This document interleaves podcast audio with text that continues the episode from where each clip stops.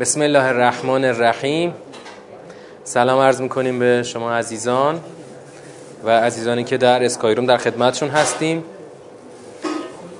25 مین جلسه از ترم یک رو شروع می‌کنیم با بحث سوره تین. خب سوره تین رو الان می‌خوایم دور اول رو شروع بکنیم با خوندن آیات سوره. بسم الله الرحمن الرحیم. و تین و زیتون و طور سینین و هذا البلد الامین. من هر وقت به سوره تین می‌رسم قبل اینکه واردش بشم یاد بعضی از برداشت هایی که تو جامعه رایجه میافتم.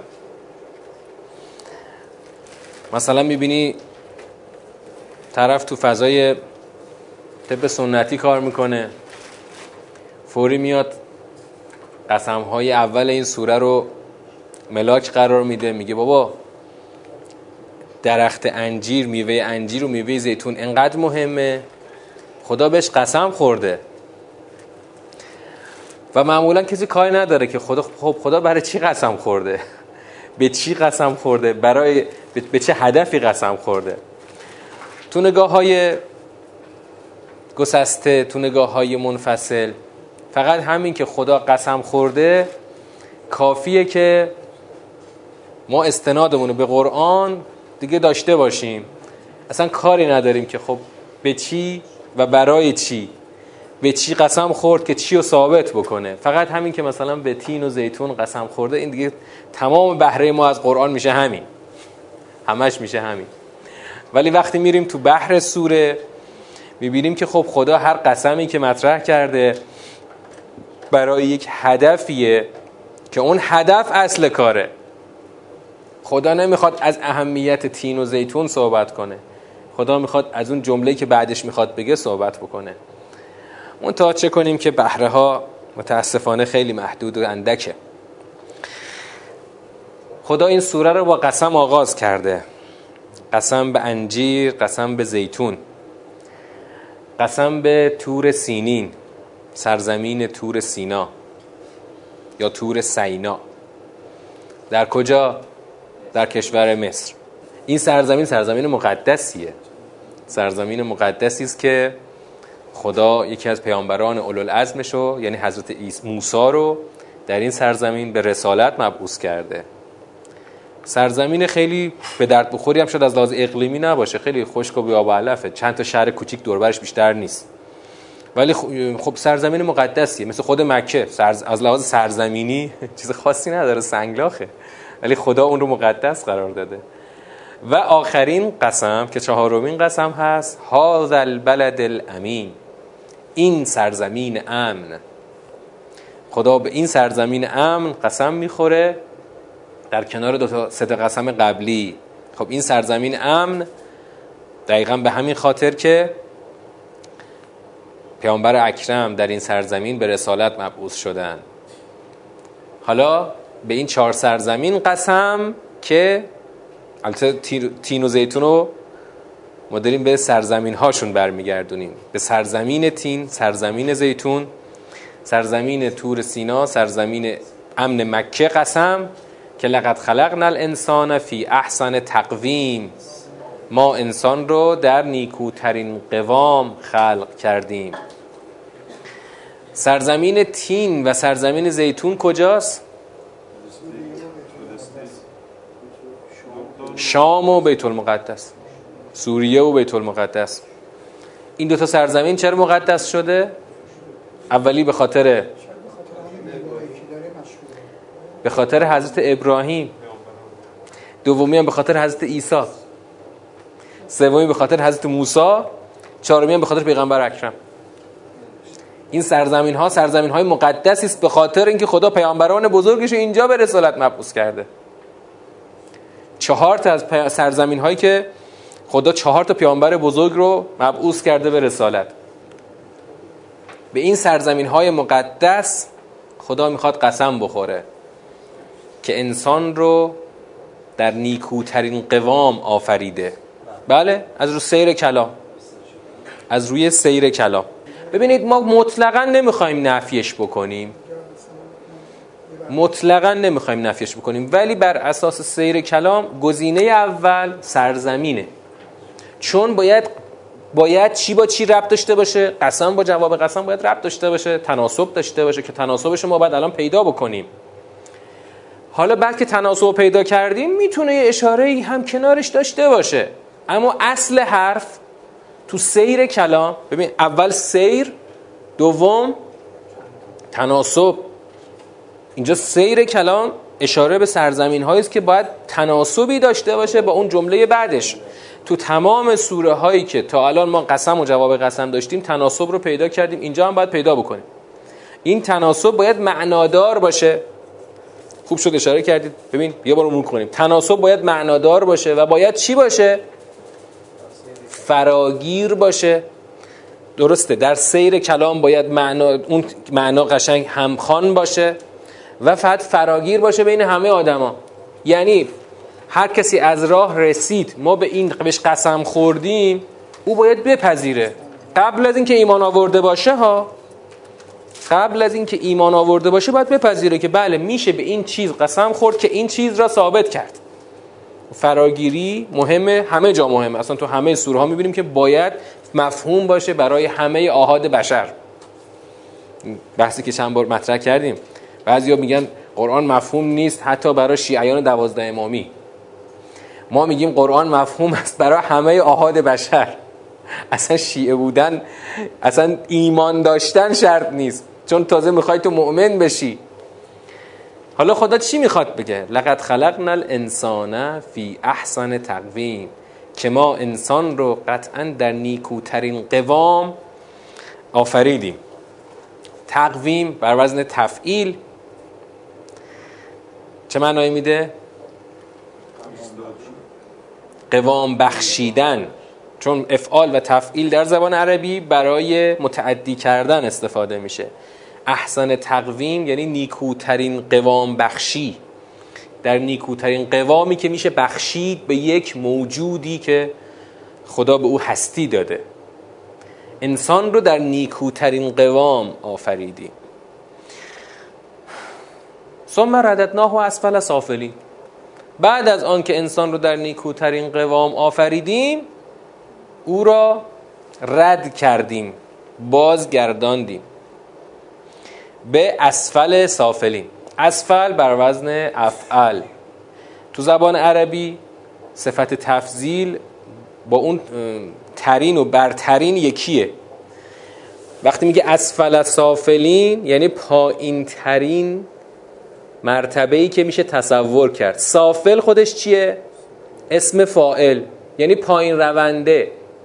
سافل یعنی پایین رونده. حالا اسفل سافلین پایین ترین مرتبه پایین روندگان یعنی پایین ترین جایی که میشه تصور کرد یک موجودی بهش بره برسه یعنی نگو بره برسه سقوط کنه.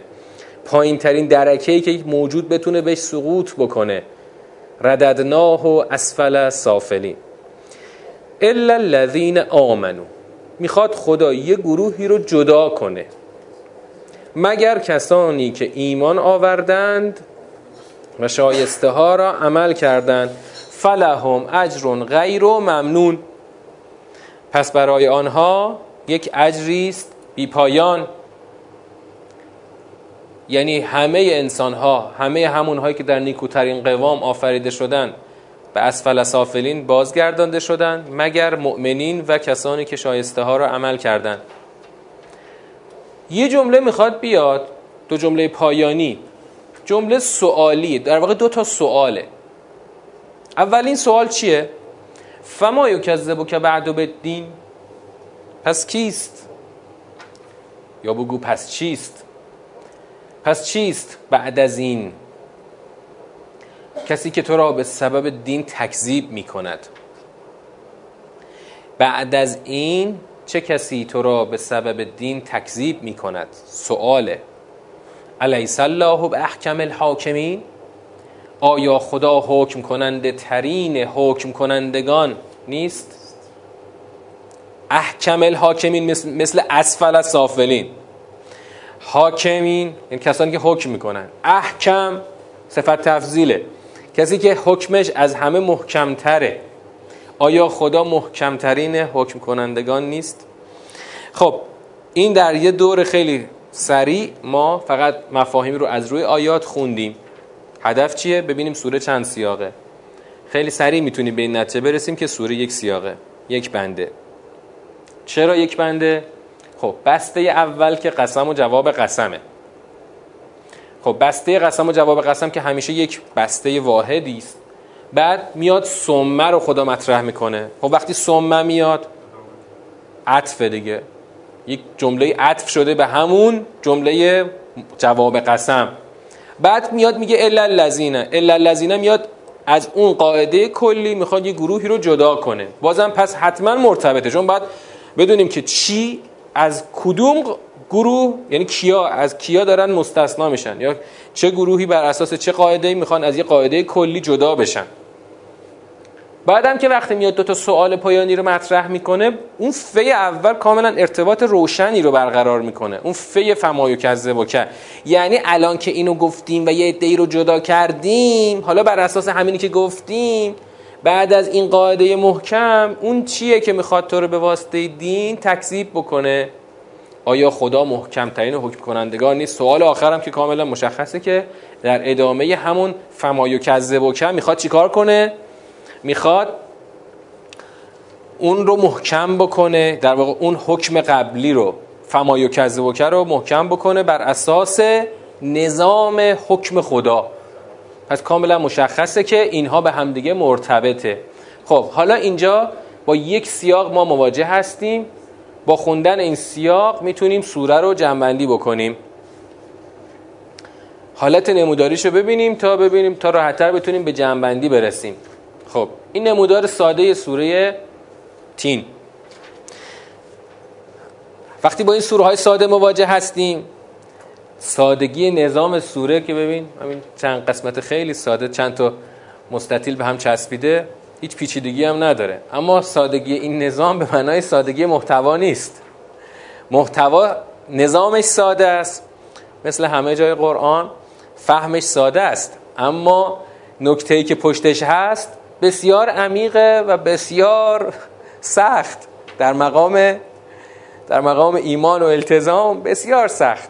بسیار بسیار سخت. دو بار بگو بسیار. اصلا انقدر سخته که خدا می‌تونه یعنی خدا تو سوره تین یک حکم محکمی رو می‌خواد تثبیت بکنه. ببین این سوره با همین کوچیکش مثل همه سوره های واحده. الان ما یک واحد رو داریم می‌خونیم از قرآن. تو این یک واحد خدا می‌تونسته مثل خیلی سوره های بلند حرف بیشتری به ما بگه. ولی خدا خودش با در بر اساس حکمتش سوره رو در همین چند آیه فرستاده. از ما خواسته تو همین چند آیه این حکم کلی رو بگیریم. من همیشه قرآن رو به چی تشبیه می‌کنم؟ تشبیه ما قرآن از لحاظ اون جایگاهش ساختارش به چی تشبیه می‌کنیم؟ به قانون اساسی مثلا در نظام جمهوری اسلامی. قانون اساسی دیویس اصله. دیویس اصله. چیز زیادی نیست. یعنی همش رو هم چاپ کنی چند تا برگ آچار بیشتر نمیشه. اما همین چند اصل دیویس مثلا همین قانون دیویس اصلی یک نظامی رو برپا کرده. همیشه هم هر کیو می‌خوایم به یه چایی به گماری میگیم تو به قانون اساسی التزام داری؟ حالا طرف ولو به زبان باید اینو بگه که التزام داره به قانون اساسی. قانون اساسی می‌تونه خیلی تفسیر داشته باشه. تفسیرش هم به عهده کیه؟ شورای نگهبانه. هر کسی حق نداره قانون رو به سلیقه خودش تفسیر بکنه. اما فهم قانون اساسی قبل از تفسیرشه. قانون رو به جلوت گذاشتن خوب بفهمش. خیلی اطلاعاتی هم نمی‌خواد. چون مفاهیم ساده ای توش نوشته. مثلا ساختار این نظام بر اساس یک ولی فقیه و چند سه قوه. چیز پیچیده ای نیست. اما التزام بهش انقدر سخت میشه که بعضی رو اگه جون به جونشون بکنی آخرش هم ملتزم نمیشن به این قانون. می‌تونه خودش برای کلاس درس قانون اساسی هم بذاره ولی التزام رو نداره. الان هم اینجا یکی از اصول قانون اساسی رو می‌خوایم بخونیم در کمال سادگی.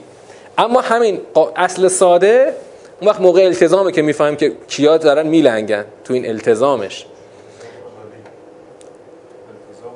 بله. التزام عملی. این عملی رو برای این گذاشتن که فقط لفظی نباشه. اما البته در مقام عمل همیشه به التزام لفظی اکتفا میشه. اینجا خدا داره یک اصل مهمی رو تو این سوره برای ما میگه که باید الان تو تشریح محتوایی ببینیم که این اصل محکمی که خدا تو این سوره می‌خواد به ما بگه چی هستش. حالا ببینیم خدا در این سوره ما رو از کجا می‌خواد در این مسیر به راه بیاره با قسم سوره آغاز میشه. هر سوره که دیدیم با قسم آغاز می‌شد. مطمئن هستیم که خدا اول از همه می‌خواد با توجه دادن به یک موضوعی که برای ما مورد احترام یا مورد توجه می‌تونه باشه میاد یک قاعده محکمی رو به اول برای ما تثبیت می‌کنه. الان ببینیم چجوریه دیدیم خدا داره به چهار سرزمین مقدس قسم می‌خوره. خدا می‌تونست مثلا مثل, مثل خیلی سوره فقط به پدیده ها قسم بخوره. چون تو خیلی سوره دیدیم خدا به پدیده ها قسم خورده. مثلا به شب به روز به آسمان به زمین. اینجا خدا اومده به چهار سرزمین مقدس قسم خورده. ببین سرزمین مقدس شاید کسی بیاد بگه که آقا شما مگه نمی‌گفتید که خدا به چیزهایی که از قبل هنوز طرف بهش ایمان نیاورده یعنی اون به چیزهایی که منوط به ایمانه استناد نمی‌کنه. خدا صحبتش پایه‌ای و بنیادیه. این نقض نمیشه. یه چیزهایی مقدسن ولو اینکه مردم بهش ایمان نداشته باشن. تو جامعه متکثر امروز که بسیار مثال داره. بسیار مثال داره. چیزهای مقدسی که از آدم بپرسید چرا مقدسه خودش هم نمی‌دونه. فقط می‌دونه یه چیزی بهش رسیده که این مقدسه. حتی در خارج از فضاهای دین هم چیزهای مقدس پیدا می‌کنی که مردم بدون هیچ دلیلی بهش اعتقاد دارن. اینو مقدس میشمارن. تو فضای خارج از اسلام که الا ماشاءالله از این چیزا هست. برو یه قدم اونورتر سرزمین هند ببین چقدر چیزای الکی رو مقدس کردن. یعنی چیزایی که واقعا پوچه. و تو ادیان غیر الهی که مملو و از این مقدسات پوچه. اما تو خود اسلام چی؟ این چیزای مقدسه. اما واقعا مردم شاید حقیقتا ندونن این مثلا چرا مقدس مثلا سرزمین مکه مقدسه. یعنی حتی مشرکینی که این همه با پیغمبر جنگ داشتن اینا خلاصه مثلا حرمت ماهای حرام مثلا نگه می داشتن با اینکه به هیچ خدایی به طور واقع ایمان نداشتن که همه مشرک بودن. و اینا در واقع همشون دشمنان پیغمبر بودن. ولی مثلا تو دشمنیشون هم تو ماه حرام نمی جنگیدن هرچند همین هم نقض کردن تو واقع آشورا. همین رو نقض کردن. ولی بالاخره تو اون حساب قوم رگ عربی و اینا به یه چیزای پایبند بودن. حالا اینجا خدا می‌خواد به به سرزمین مقدس قسم بخوره. هنوز این واقعا منوط به ایمان نیست. شما می‌تونی به یه چیز مقدسی اعتقاد داشته باشی. واقعا به حقیقتش هم ایمان نداشته باشی. مثلا طرف می‌بینی هر فسق فجوری می‌کنه. مثلا به حضرت عباس که می‌رسه دیگه اونجا مثلا توقفی می‌کنه. این خیلی خیلی روش حساب نکنیم ما این مقدس این چیزای مقدس اعتقاد فرمی و سوری به چیزهای مقدس باعث نجات نمیشه تا وقتی که اون آدم رو متصل نکنه به اون هدف به اون نقطه هسته ای الان هم خدا به این چیزهای مقدس می‌خواد قسم بخوره. یه چیز مهمتری رو ثابت بکنه. این سرزمین مقدس رو که می‌بینی شام و فلسطین و سرزمین تور سینا و خود سرزمین مکه. به این سرزمین های مقدس قسم که انسان رو در نیکوترین قوام آفریدیم. خلقنا مای خدا. خدا خودش اینجا به صورت جمع آورده. برای چی؟ برای تعظیم در ذهن مخاطب. خدا بزرگ هست اما خدا یه جای از خودش مفرد میاره. اینجا جمع آورده. اون جایی که خدا می‌خواد از وجه عظمت خودش رو به مخاطب نشون بده با جمع میاره. مای خدا انسان رو در نیکوترین قوام آفریدیم. حالا نیکوترین قوام یعنی چی اصلا؟ قوام یعنی چی که نیکوترینش چی میشه؟ قوام یعنی چی؟ برپایی. پایداری. قوام در واقع اون عوامل پایداری و ایستایی میشه. و قوام هر چیز به نسبت خودشه. مثلا قوام این ساختمون به ستوناش. این مثلا این متروپول ستوناش رو ضعیف ساختن قوامش سوس بود فرو ریخ قرار نبود فرو بریزه همون فرو ریخ هر چیزی به قوامش به خودشه. قوام این سه به سه تا پایه است.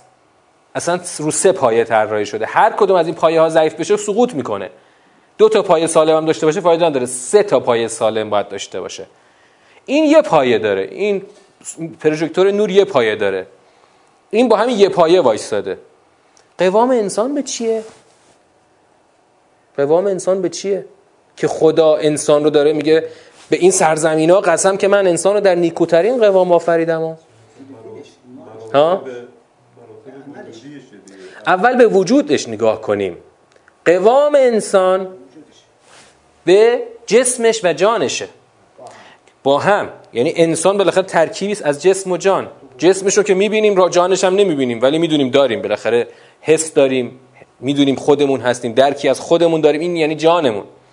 جسم ما تغییر می‌کنه ولی اون درکی که از خودمون داریم که تغییر نمی‌کنه. اینا رو سوره چی خوندیم؟ سوره تارق که خدا قول داد که هم جسممون و هم جانمون رو دوباره یه روزی سر هم سوار کنه. جانمون رو حفظ خواهد کرد و جسممون رو دوباره خواهد ساخت. خب قوام انسان به چیه؟ همه چیزهایی که انسان رو هم در جسم هم در جان در نیکوترین و بهترین حالت قرار میده. در واقع وقتی خدا میگه ما انسان رو در نیکوترین قوام آفریدیم یعنی در بهترین حالتی که میشه فرض کرد برای یک موجودی که بالاخره یک حیاتی داره و خدا بهش هستی بخشیده. ببین خدا به این همه موجود هستی بخشیده. دریایی، خشکی، پرنده، چرنده، خزنده. از بین همه این موجودات به انسان نیکوترین قوام رو داده. به انسان چیزی رو داده که به هیچ کدوم نداده. اونم چیه؟ عقل و درک و اختیار. همه اینها رو فقط خدا به انسان داده. از بین همه موجوداتی که آفریده با همه بزرگیشون ببین زمین به این بزرگی جامده. اون عقل عقل و اختیار که تو انسان هست زمین نداره آسمون نداره. این انسان با همه کوچیکیش ولی یه چیزی داره که هیچ کدوم ندارن اونم عقل و اختیاری که خدا به انسان بخشیده. حالا خدا با قاطعیت با قسم می‌خواد بگه. ببین به این سرزمین های مقدس قسم که من انسان رو در نیکوترین قوام خودش آفریدم. همین تأکید ویژه‌ای که خدا الان اینجا داره به ما میده یعنی اینکه آقا قوامی بالاتر و بهتر از این فرض نداره برای انسان. که اگر بود خدا انسان رو در اون قوام می آفرید خدا خودش با تاکید و قاطعیت میگه ما انسان رو در نیکوترین قوام آفریدیم. و این یک جمله است که ما باید خیلی بهش توجه داشته باشیم که اصلا خیلی یعنی جمله عمیقی است. جمله است که باید دائم و پیوسته روی ذهنمون داشته باشیم. حالا می‌خوایم به نکته مهمی که باید بهش برسیم برسیم. ربط بین قسم و جواب قسم. یا بگو تناسب بین قسم و جواب قسم. خب سرزمین های مقدس. چه نکته ای داره که خدا می‌خواد به این سرزمین های مقدس قسم بخوره که بگه انسان در نیکوترین قوام آفریده شده؟ چیه به نظرتون؟ اون که زیتون و نماد صلح کردن کار خود یهودیاست. کار یهودیاست. یهودیا چرا زیتون رو کردن نماد صلح؟ چون زیتون نماد سرزمین موعوده. این رو کردن نماد همه چی تا دائم تو ذهن همه سرزمین موعود خودشون رو خلاصه علم کنن.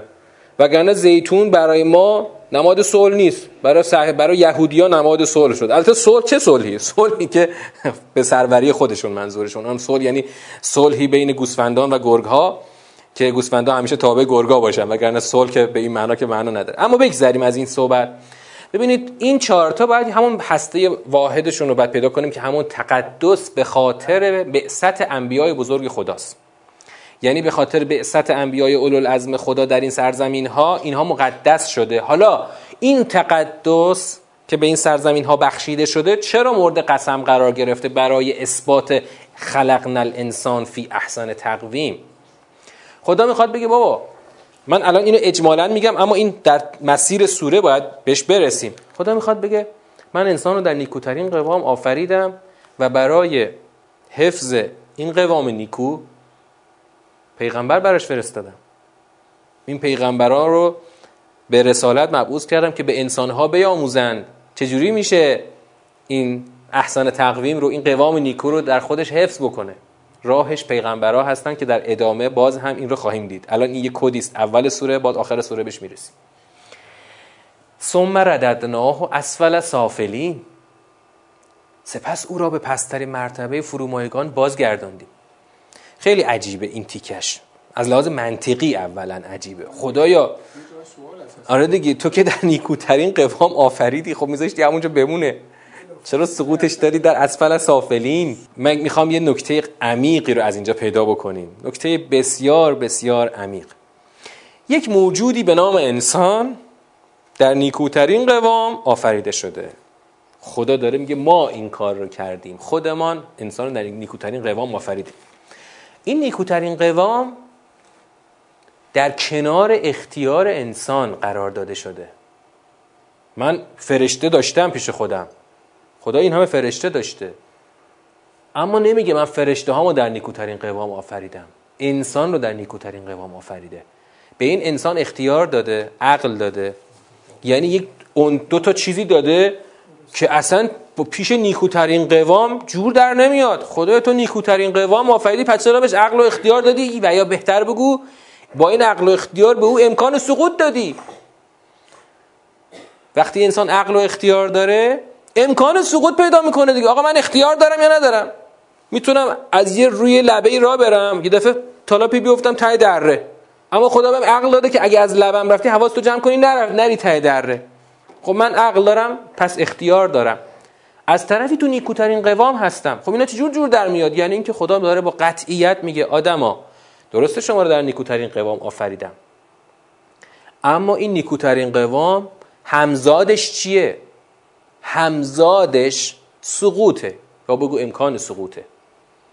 نیکوترین قوام وقتی معنا داره که در کنار عقل و اختیار انسان وقتی معنا داره که یک سقوطی یک درکهی براش فرض داشته باشه. وگرنه نیکوترین قوام نسبت به چی؟ اگه به طور مطلق باشه معنا پیدا نمی‌کنه خیلی. آقا مثلا خب یه موجودی مثلا فرض کن این خورشید. خورشید خدا آفریده ما چیز نداریم. برای خورشید نیکوترین قوام رو خیلی نمی‌تونیم تصور کنیم. چون خورشید داره میدرخشه. اون قوام اگر نیکوترین قوام نباشه چه جوریه خب ندرخشه. وقتی ندرخشه دیگه خورشید نیست که. خورشید وجودش به درخششه. انسان چطور؟ انسان اینطور نیست. انسان می‌تونه همین فرم انسانی رو داشته باشد. هم در فر... نیکوترین قوام فرض داره هم در اون اسفل سافلین فرض داره. بازم انسانه. منتها انسان که رفته به اسفل سافلین برای همین خدا اون بازگرداندن به اسفل سافلین رو هم به خودش منسوب می‌کنه. آقا من اراده کردم انسان رو در نیکوترین قوام بیافرینم. اما اراده کردم در عین حال او را در اسفل سافلین برگردانم. برگردانم؟ تو پرانتز یه بهش اضافه کن که برگردانم بهش بگم حالا خودت بیا برس به, به احسن تقویم. تو وقتی به پا به این کره خاکی گذاشتی هنوز تو اسفل سافلینی؟ اون تو باید بیا رشد کنی. برسی به اون احسن تقویم. مثل یه هواپیمایی که کارخونه سازنده وقتی می‌سازه رو زمین می‌سازه. اما قابلیت پرواز به اوج آسمان رو در این هواپیما قرار داده. می‌تونی به این هواپیما سوخت بزنی پرواز کنی تا اوج آسمان. اما روز اول رو زمینه. روز اول ما رو زمین آفریده شدیم. حالا بهت میگه تو بیا اوج بگیر بیا برس به احسن تقویم. ظرفیتشو برات گذاشتم قابلیتشو گذاشتم. و دیگه چی براش چی, چی لازم بوده که گذاشتم؟ پیغمبر لازم بوده که در سرزمین های مقدس مبعوث کردم که به تو راهشو نشون بده که از اون اسفل سافلین بیای برسی تا به احسن تقویم. برای رسیدن به احسن تقویم یک کانال انحصاری گذاشته که تو آیه بعد می‌خواد بگه. ایمان و عمل صالح. البته بیان خدا بیان خدا اول به صورت در واقع نفی از نفی اون احسن تقویمه بعد جدا کردن کسانی که جدا کردن کسانی که حواس خودشون رو جمع کردن. یعنی اولا قاعده اصلی رو خدا اینطوری داره میگه. در نیکوترین قوام آفریدم. به پسترین مرتبه تنزل دادم. مگر کسانی که ایمان و عمل صالح داشته باشن. یعنی قاعده اولیه در مورد انسان همون اسفل سافلینه مگر کسانی که ایمان و عمل صالح داشته باشن. این بیان خدا یک تفاوتی رو ایجاد می‌کنه.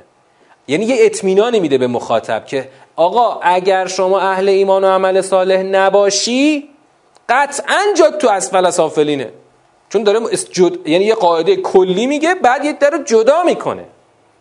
قاعده کلی اینه که در اسفل سافلین تو قرار دادم یا بگو رد کردم. خب؟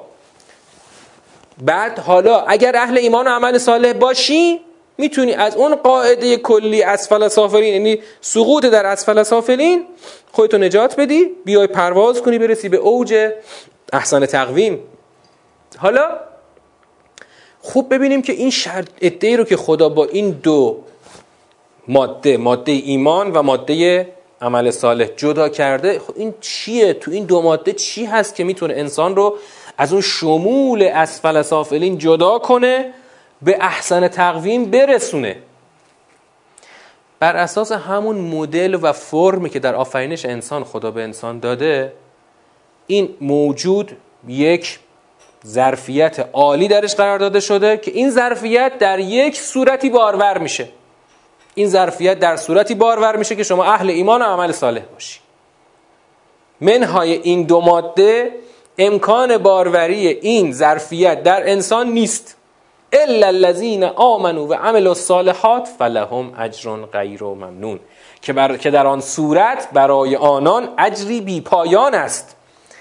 خدا از همین جا از همین اول از همین اول آخر رو داره به ما نشون میده.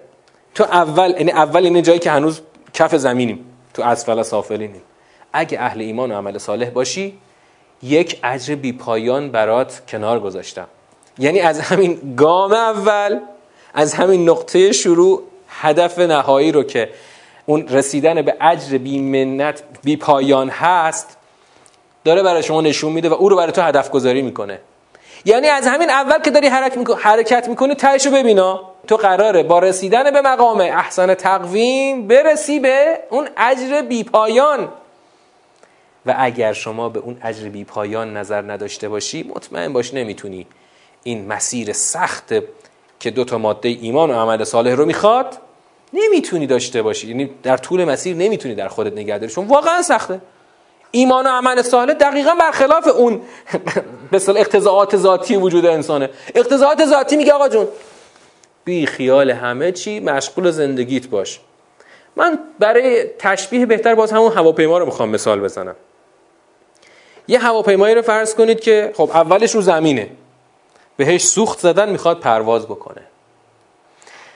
خلبانش که همون قوه عاقله انسانه. میشینه پشت رولو روشن می‌کنه و اوج می‌گیره و پرواز می‌کنه. پرواز می‌کنه میره تو آسمون. خب؟ برای حفظ حالت پرواز چند عامل باید کنار هم جمع باشه؟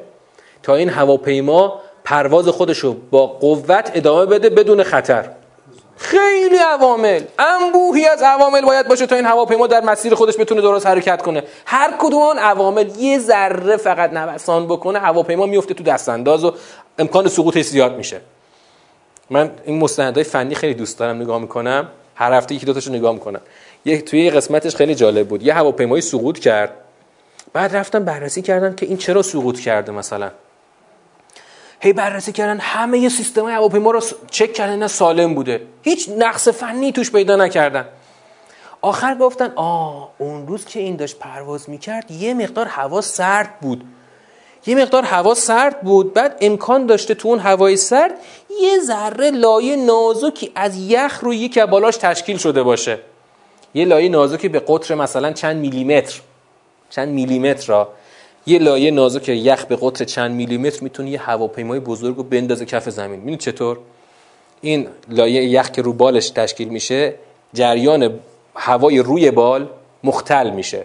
روی بال هوا باید سرعتش بیشتر باشه از زیر بال. تا این نیروی بالا برنده از زیر هواپیما رو بالا نگه داره. اگر روی بال جریان هوا یه ذره مختل بشه به خاطر همین یخ یه ذره یخ که روش ببنده این سرعت هوای بالا با زیر برابر میشه نیروی بالا برنده از بین میره هواپیما سقوط می‌کنه.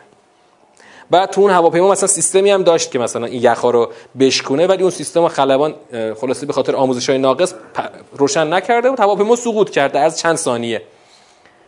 حالا اینو اینو فقط مثال زدم برای اینکه فقط بگم هواپیما انقدر عوامل ریز و ظریفی توی بقای پروازش دخیله که اگه هر کدوم اونا مختل بشه هواپیما با سر سقوط می‌کنه هیچ کم زنده نمیمونه.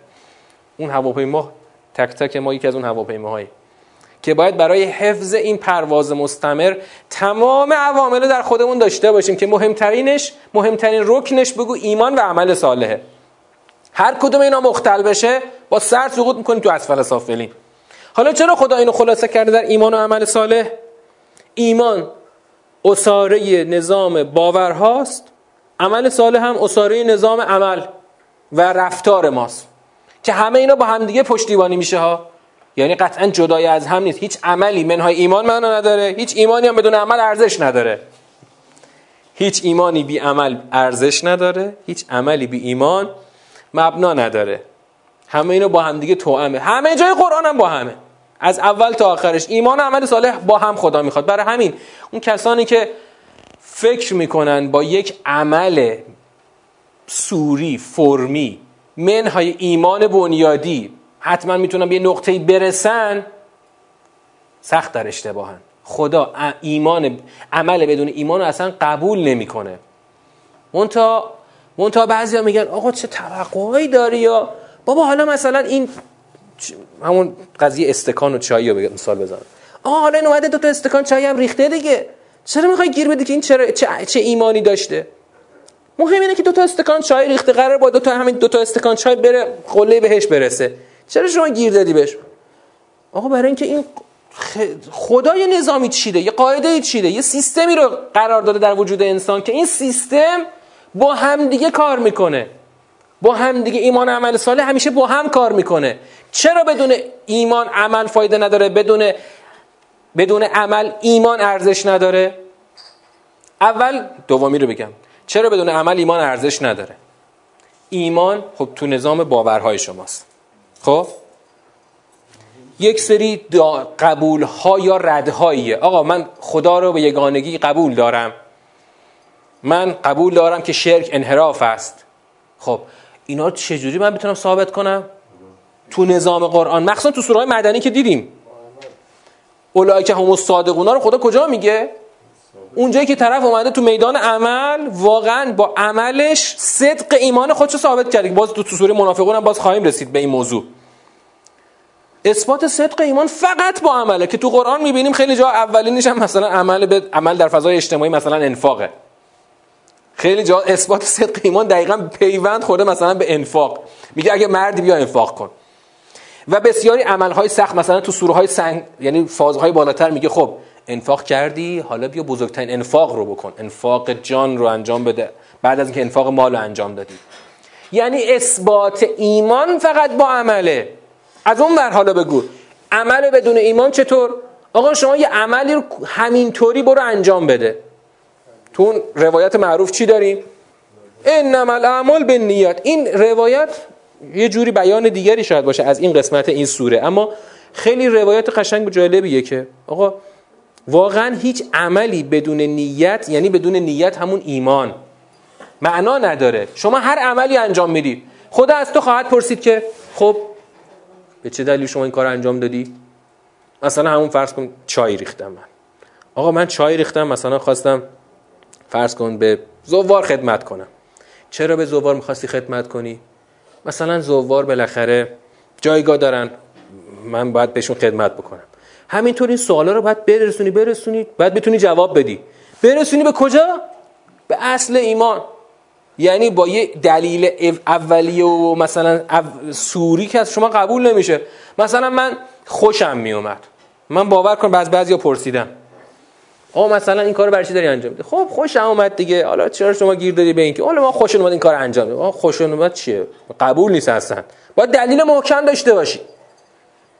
تو قرآن اینو فقط می‌بینیم که خدا مو رو از ماست می‌کشه فرد سر اینکه ما تک تک عملهای خودمون رو به چه دلیلی انجام دادیم؟ تک تکشو.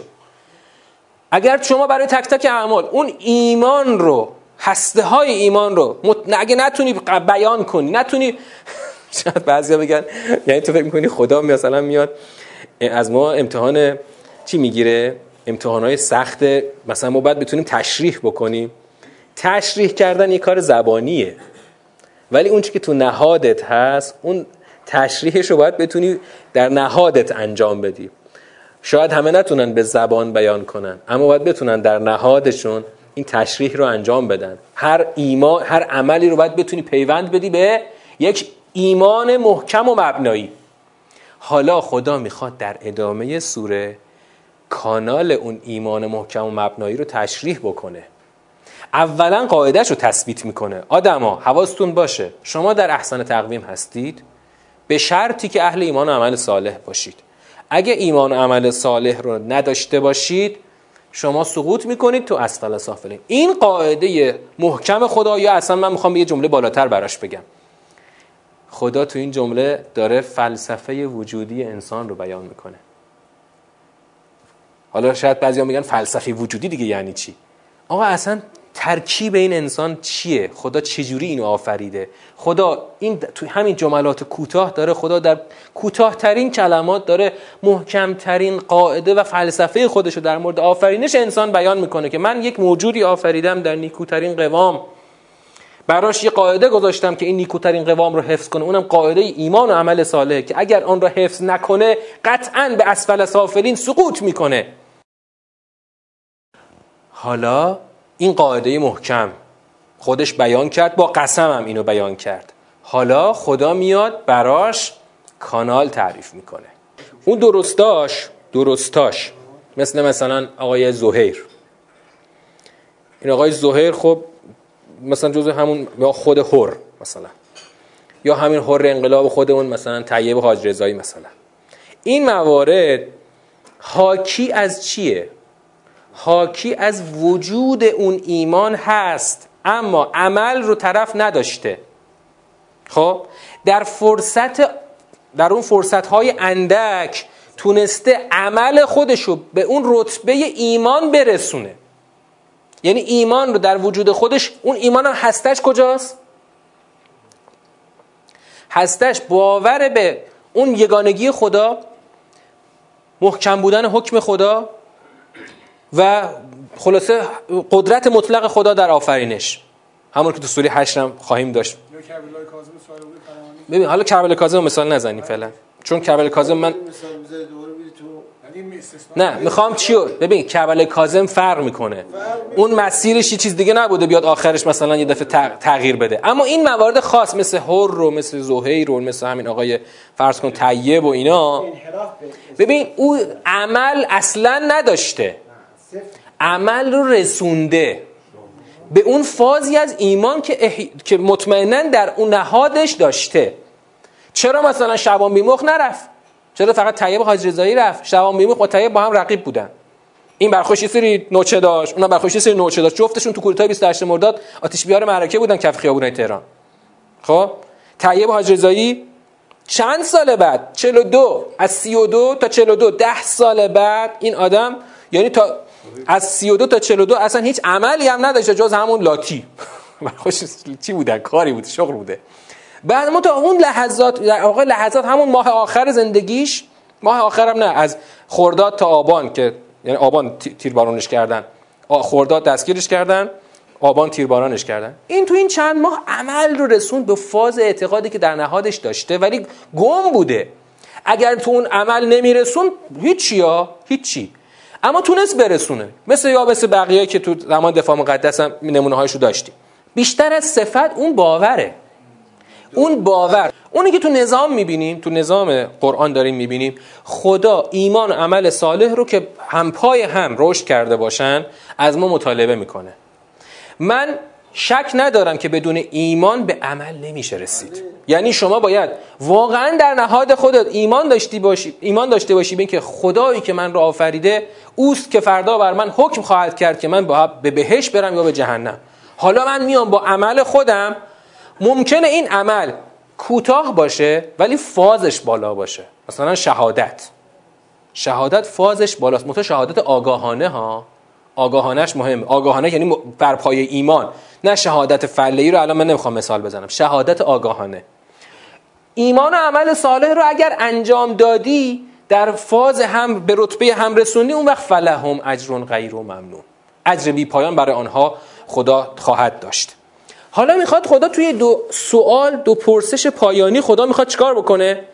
خدا می‌خواد قاعدش رو بگه.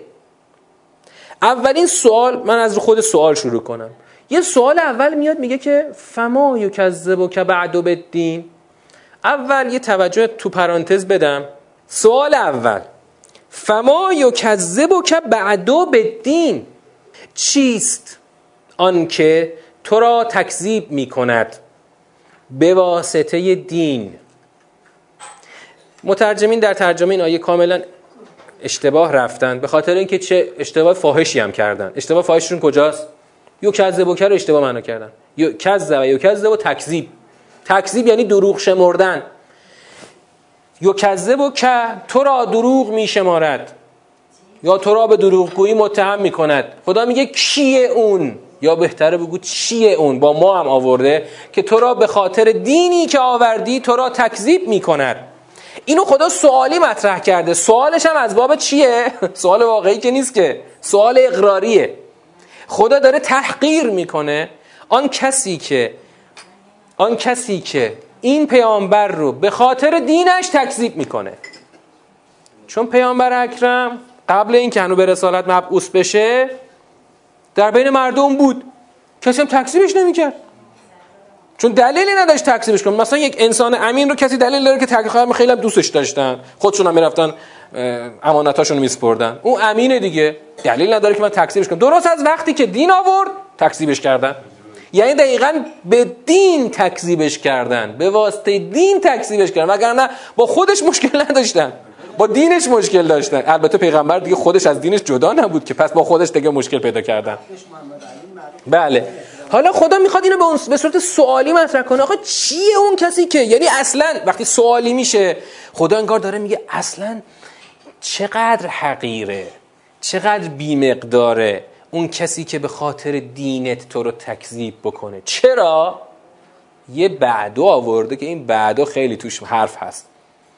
چون بعد از اینکه من یه چیزی رو تثبیت کردم یه قاعده رو محکم برای شما کوبیدم میخشو که آقا من شماها رو تو قوام نیکو آفریدم فقط به یه شرط می‌تونید تو قوام نیکوی خودتون حفظ بکنید. اونم ایمان و عمل صالحه. اگر من بخوام ایمان و عمل صالح رو برای خودم بفهمم و کانالش رو به دست بیارم از کی برم؟ از کی بپرسم؟ باز کسی که این دین رو آورده داره میگه منم. پیامبر این دین. مردم ایمان اینه عمل اینه. من می‌تونم پیش خودم اجتهاد کنم که ایمان چیه عمل چیه؟ هرگز نمی‌تونم. پس اگر کسی بیاد پیامبر رو به خاطر دینش تکذیب کنه در واقع داره تنها کاناله یافتن ایمان و عمل صالح که منجر به حفظ قوام نیکو میشه رو داره از دست میده. داره به خودش ظلم می‌کنه با این کار. خدا بر همین میگه چقدر بیمقداره. این بیمقدار از کجا آوردم؟ از کلمه ما آوردم. تو سوره شمس دیدیم خدا از خودش به ما تعبیر کرد. والارض و ما تهاها. یا گفت و سماع و ما بناها. یا آخرش گفت و نفس و ما سواها اونجا گفتیم ما برای تعظیمه. اینجا می‌خوایم بگیم ما برای تحقیره. یا کجاش اومد؟ چطور بالاخره یه جا برای تعظیم میشه؟ یه جا برای تحقیر میشه. یا کجاش در میاد؟ ما یعنی آن چیزی که تو زبان عربی گفتن خب وقتی آن چیزی میشه پس مال غیر زول عقوله نه. ما تو قرآن اینو نقض کردیم. گفتیم وقتی میگه آن چیز می‌تونه برای زول عقول هم باشه. یعنی اون چیزایی که عقل دارن یعنی اول خود عقل هستی میشه خود خدا. اما چون ابهام داره ابهام داره ما ابهام داره. این ابهام می‌تونه یه جا بهش تعظیم بده یه جا بهش تحقیر بده. وقتی خدا میگه چیه اون چی اون, اون چیز. چیه اون چیزی که داره تو رو تکذیب می‌کنه؟ داره تحقیر می‌کنه. یعنی تو داری تنها عامل یافتن ایمان و عمل صالح رو داری خودت نقض می‌کنی. پس تو داری به خودت ظلم می‌کنی که اون تنها عامل داری از دست میدی. یه سوال پایانی می‌خواد بپرسه که اینو محکمش کنه به چه صورت؟ خدا در آیه پایانی می‌خواد بپرسه آیا خدا محکمترین حکم کنندگان نیست؟ بله هست. چرا سوالی پرسید؟ بازم سوال اون خود اصل حکم محکمتر می‌کنه یعنی انقدر مسئله واضحه انقدر مسئله قطعیه که من دارم در واقع کسی که اینو قبول نداشته باشه رو با تعجبش نگاه می‌کنم چطور تو نمی‌تونی بفهمی که حکم خدا محکمه حکم خدا محکمه چون خدا محکمترین حکم کنندگانه حالا حکم خدا چیه؟ حکم خدا چیه؟ چی بود؟ این که این که حکم خدا اینه که تنها راه یافتن مسیر ایمان و عمل صالح پیامبران بزرگ خدا هستند تنها راه و اینو به صورت حکمی می‌خوام بگم. تنها حکم خدا این است که هر کس از پیامبرانش تبعیت نکند او قطعا به اسفل سافلین سقوط می‌کند. حکمی دارم میگم. حکم محکم خدا این است. تنها راه همین است و هر کس تبعیت نکند قطعا به اسفل سافلین سقوط خواهد کرد.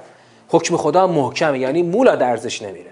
هیچ کس نمی‌تونه از کانالی غیر از انبیاء الهی برسه به قله احسن تقویم.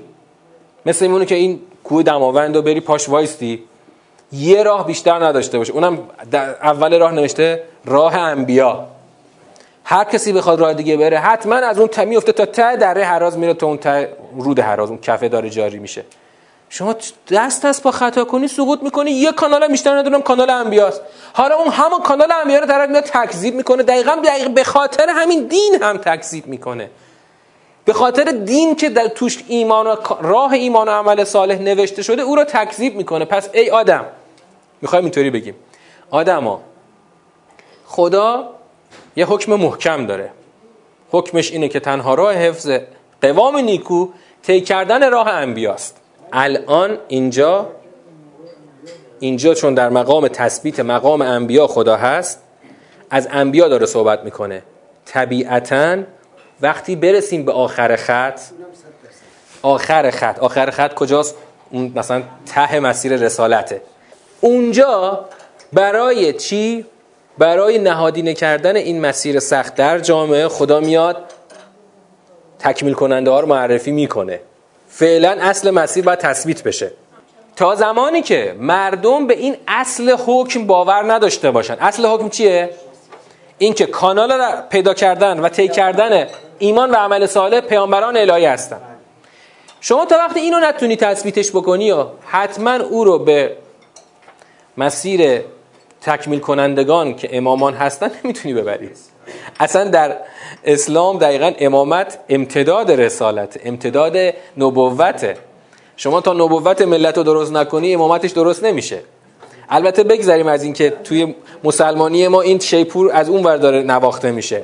نکته مهم همینه. ما نبی رو برای چی می‌خوایم؟ طبق نظام سوریه.